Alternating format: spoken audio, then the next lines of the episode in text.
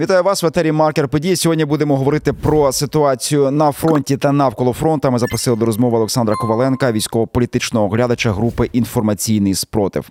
Пане Олександре, вітаю вас. Вітаю. Давайте ми розпочнемо із ситуації в Авдіївці. Збройні сили України змогли вийти із міста, яке вже взяли під контроль е, війська агресора, але ворог е, хоче продовжувати або розвивати свій е, успіх на цій ділянці. Чи дійсно він штурмує далі? Які перспективи просування ворога далі від Авдіївки? Ну зараз у росіян мета створити буфер безпеки. Вони не зможуть просуватися далі глибше на захід або навіть на північ в Донецькій області після захоплення Авдіївки. Їх мета це на цьому етапі створити буфер безпеки.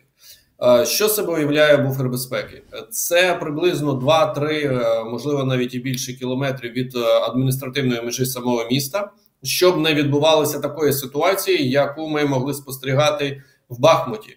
Бо росіяни вони об'явили про захоплення Бахмуту тоді, коли е, частина е, самого міста ще залишалася невелика, але все ж таки частина самого міста вона залишалася під контролем Сил оборони України.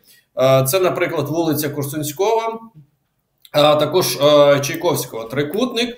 Там, де розміщувався по трасі 0504, е, славно, а вже і сумно, звісний літачок в Авдіївці така сама ситуація.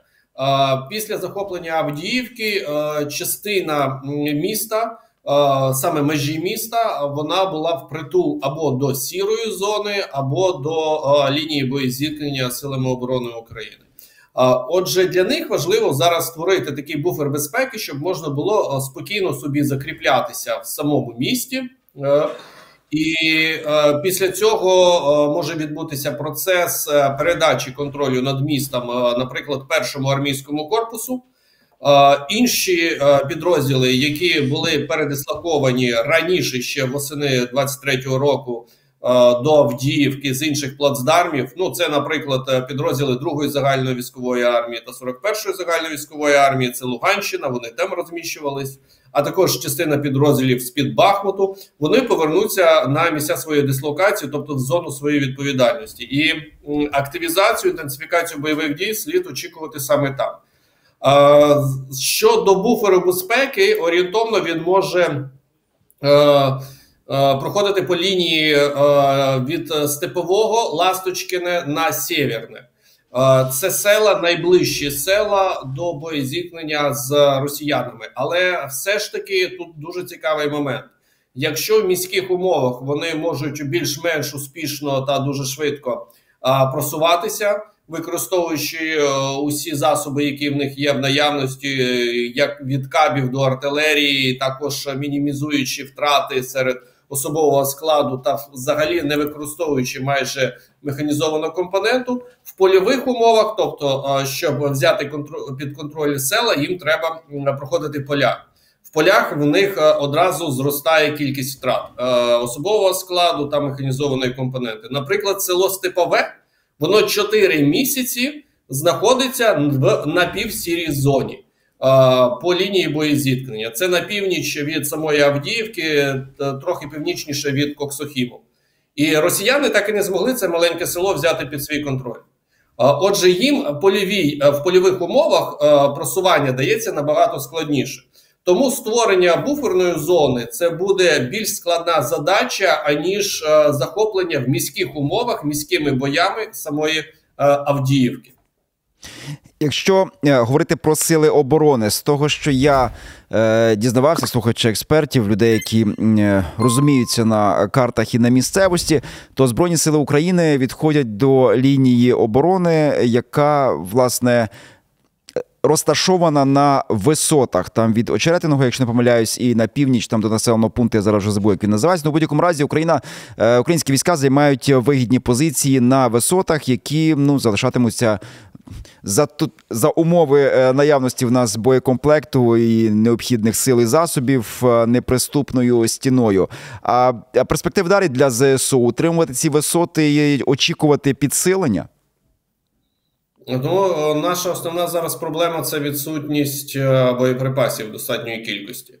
Нам не вистачає саме боєприпасів. Я скажу навіть так: якби нам вистачало пропорційно для нашої артилерії біля Авдіївки боєприпасів для артилерії, саме як ствольної, так і реактивної. Тут дуже важливо це також акцентувати на цьому увагу. Це не тільки е, снаряди гаубичного типу. То ми б зараз не говорили про те, що ми змушені були залишити Авдіївку. Ми б зараз говорили про те, що оборона продовжується достатньо ефективно, і скільки знищено було окупантів.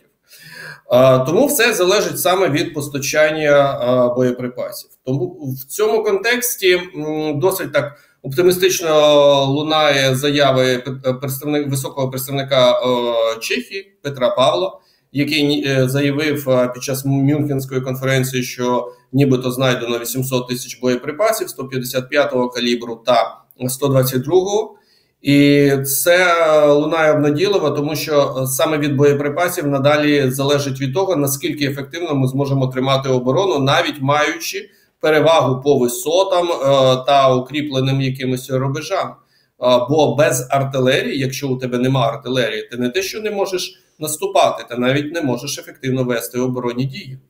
Ну так, абсолютно, навіть за наявності великої кількості дронів. А ми е, читали про те, що е, Канада передає Україні там реактивні дрони, плюс Британія передає Україні велику кількість дронів. Ми побачимо їх на фронті, але в будь-якому разі це не замінить, е, умовно кажучи, касетних е, снарядів, тих самих, які на ну, досить великій площі можуть знищувати е, своїми уламками або наповненням своїм е, живу силу ворога. Знаєте, я хотів би, щоб ви прокоментували заяву, яка пролунала з російської сторони. Це те, що я сьогодні зранку прочитав. Росіяни розраховують, що для того, аби зламати опір збройних сил України і забезпечити собі перспективу е, успішну на фронті. Я не кажу там захоплення всієї України, але перспективу того, що.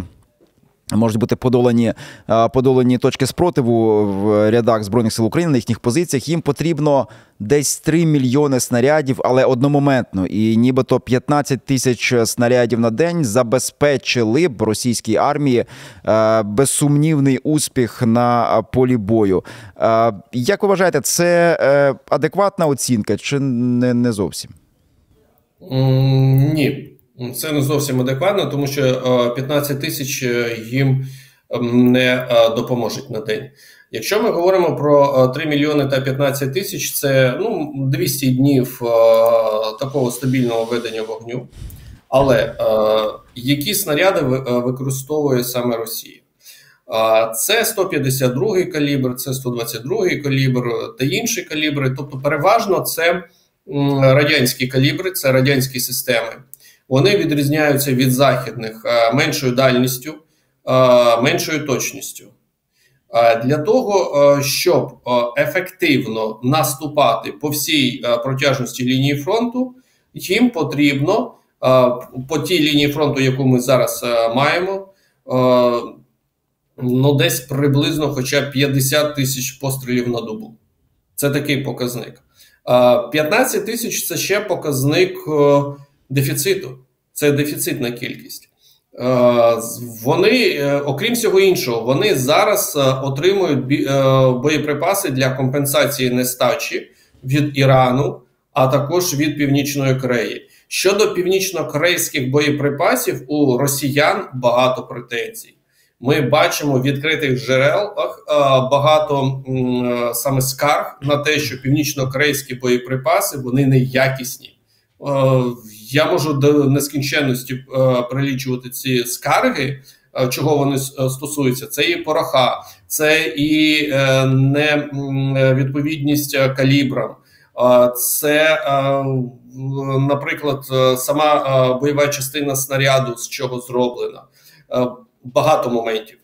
Але загально це все призводить до чого? До того, щоб якщо потрібно знищити об'єкт, тобі по цьому об'єкту треба використати від 30 до 40 або 50 снарядів пострілів. Ну, для артилерії це постріл. Снаряд це те, що відправляється, але до снаряду завжди є ще і пороховий заряд. Тобто загально це постріл. І е, по цій кількості е, робимо е, відповідне співвідношення. Якщо ми говоримо про західну артилерію, це значно більша дальність, це точність І відповідно, якщо треба знищити об'єкт, тобі потрібно ну максимум 5 пострілів для того, щоб його знищити. Якщо використовується снаряд типу Ескалібур або Смарт, або бонус, то це взагалі один постріл, тому що це максимально високоточний боєприпас. Е, ось співвідношення.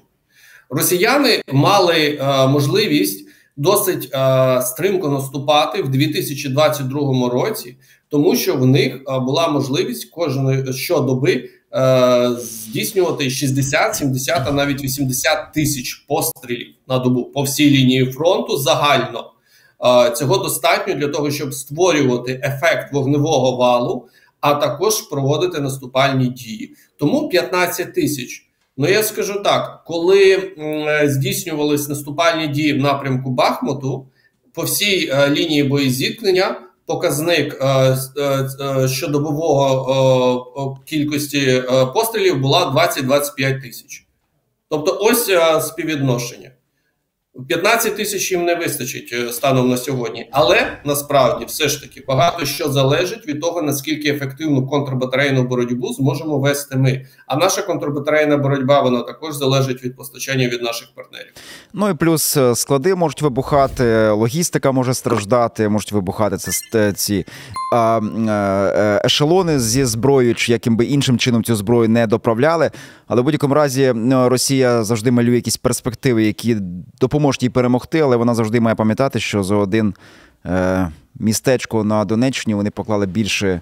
е, Військових ніж е, за війну в Афганістані, власне, це величезні втрати за одне містечко. Це завжди, я думаю, треба е, росіянам пам'ятати. Перш ніж перейти до теми роботиного і е, боїв на запорізькому напрямку, і загалом чи е, варто вже рити рови навколо Запоріжжя, бо багато людей, які мешкають в Запоріжжі, недолучення, особливо до військової тематики, вже починають так, м'яко кажучи, запитувати, а як діяти, коли ворог може дійти до міста. Але я коротко ще хотів задати цю тему, яка так вчора не була означена, але не сильно обговорювалася, бо власне немає що обговорювати так.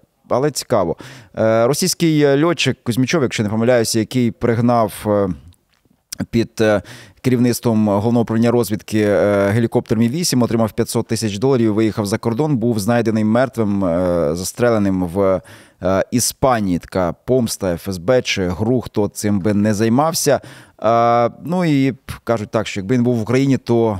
Очевидно, залишився б живим. Це демотивує тих людей, які можливо хотіли б щось подібне зробити на Росії, чи той, хто захоче заробити гроші е, або втекти з армії Росії, ще й отримати кеш, ніяким чином не е, дивитиметеся на цей негативний досвід, на жаль, е, Кузьмічова. Ну, давайте розглянемо цю ситуацію з іншого боку. Ця людина пішла а, на певні домовленості з України.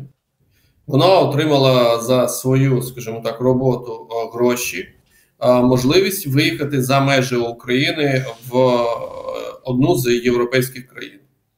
Отримала житло, тобто, ну, як кіт в маслі. Е, Грошей достатньо, щоб покласти на депозит в банку і живи собі, скільки тобі влізе, спокійно, насолоджуйся європейським рівнем життя, а не рівнем життя в якомусь там Магадані або Омску. Ну, є з чим е, порівнювати. Я думаю, було з чим порівнювати цій людині. Але йому цього було замало. Він почав спілкуватися з росіянами в Іспанії, з співвітчизниками, як там вони кажуть. Дівчину свою з Росії запрошував до себе. Ну, це що? Це рівень таємності. Ця людина повинна була розуміти, що ці всі контакти вони одразу фіксуються відповідними спецслужбами. Якщо ти пішов на такі домовленості з українською стороною, зробив, е, е, виконав таку роботу, то ти повинен забути про якесь відкрите життя. Тебе не повинно існувати. Кайфуй, але тебе не повинно існувати. Кайфуй до кінця життя. Він цього не зробив. Отже, які питання можуть бути до того, які наслідки це призвело? Гуремо не повинно було носитися з е, цією персоналією як курка з писаною торбою до кінця його життя. Ні. Йому надали все, що обіцяли, забезпечили все, що обіцяли. А це не означає, що допоки його там не схопить на 70-му чи 80-му році життя інсульт, його повинно охороняти е, підрозділи ГУРМО України. У ГУРМО України є інші е, задачі, які вони повинні виконувати зараз в зоні бойових е, дій, і вони їх якісно виконують. Тому це виключно е, помилка самого цього персонажа. З іншого боку, в подальшому, якщо хтось буде мати намір відповідно такої співпраці з Україною, він повинен розуміти те, що це не тільки отримати кеш, не тільки отримати житло і виїхати кудись в Європу. Це іще дуже важливо зберігати рівень таємності е, свого існування, де він існує, навіть е, трохи змінити зовнішність. Ну я не говорю, що повністю там злоби- зробити пластичну операцію. Ні, навпаки, змінити зачіску, е, відпустити вуса. В будь-якому Але разі це він не- мав. Та, мав пам'ятати, що таке Росія і що таке ФСБ, і як вони діють з тими, кого вони хочуть знищити. Ну, переважно за кордоном діє саме військова розвідка, це е, ЗС, це ГУ США ЗСРФ, тобто ГРУ. Ну, плюс ми прекрасно розуміємо, що Росія має широкі зв'язки з криміналом в Європі, і не лише в Європі, а по всьому світу. Тому у нас буквально півтори хвилинки, але я дуже коротко хотів би окреслити, бо цю тему ще можливо розвинемо пізніше. Ситуацію в Роботиному Е, знову росіяни мали штурмувати. Сьогодні там зранку туман е, був, не давало їм е, навіть дронами особливо літати, але їхні дії були неуспішні. Наскільки Є перспектива там для ворога, і наскільки великі ризики знову ж для ЗСУ, якщо не говорити знову про снаряди, а про ну, хоча як про них не говорити, нам вони потрібні. Будь ласка. Е, Дійсно, росіяни будуть продовжувати тиснути на роботи, але вони зараз в куражі. Вони хочуть продемонструвати, що вони по різним напрямкам можуть здійснювати різні наступальні операції. Поки на сьогодні роботи знаходиться під контролем Сил оборони України. Ми його повністю контролюємо. Е, Але ресурси, які зараз сконцентровані в Запорізькій області, вони достатньо великі. Це не говорить про те, що вони можуть там наступати на Запоріжжя, і не треба з цього робити паніки. Але локаційні бої вони можуть е, влаштовувати. І роботи. Ну це один з тих локаційних боїв, які вони намагаються зараз нав'язати силам оборони України. Ну і наостанок, от е, скільки ще, на вашу думку, до допомоги, до можливо того, коли будуть готові резерви, які могли б змінити зараз або доповнити сили оборони на лінії зіткнення, скільки ще Україні треба потерпіти тими силами і ресурсами, які ми маємо зараз? Місяць, два місяці. Ну, Немає якихось певних строків насправді. Тобто терпіти і битися. Дякую вам дуже, пане Олександре. Дякую, що долучилися. Олександр Коваленко, військово-політичний оглядач групи інформаційний спротив, був нами з нами на зв'язку. Я ж прошу вас, наші глядачі, долучатися, коментувати, ставити лайки, поширювати це відео. Ну і цікава ваша думка з приводу того, скільки ви готові терпіти разом зі збройними силами в збройних силах для збройних сил для того, аби перемогти від вічного ворога і все ж таки переламати хід цієї війни. Я дякую, що були з нами. Залишайтесь з ФМ Галичина, Дивіться, слухайте, читайте, доп- донатьте на збройні сили України. Тримаємося копи. До побачення.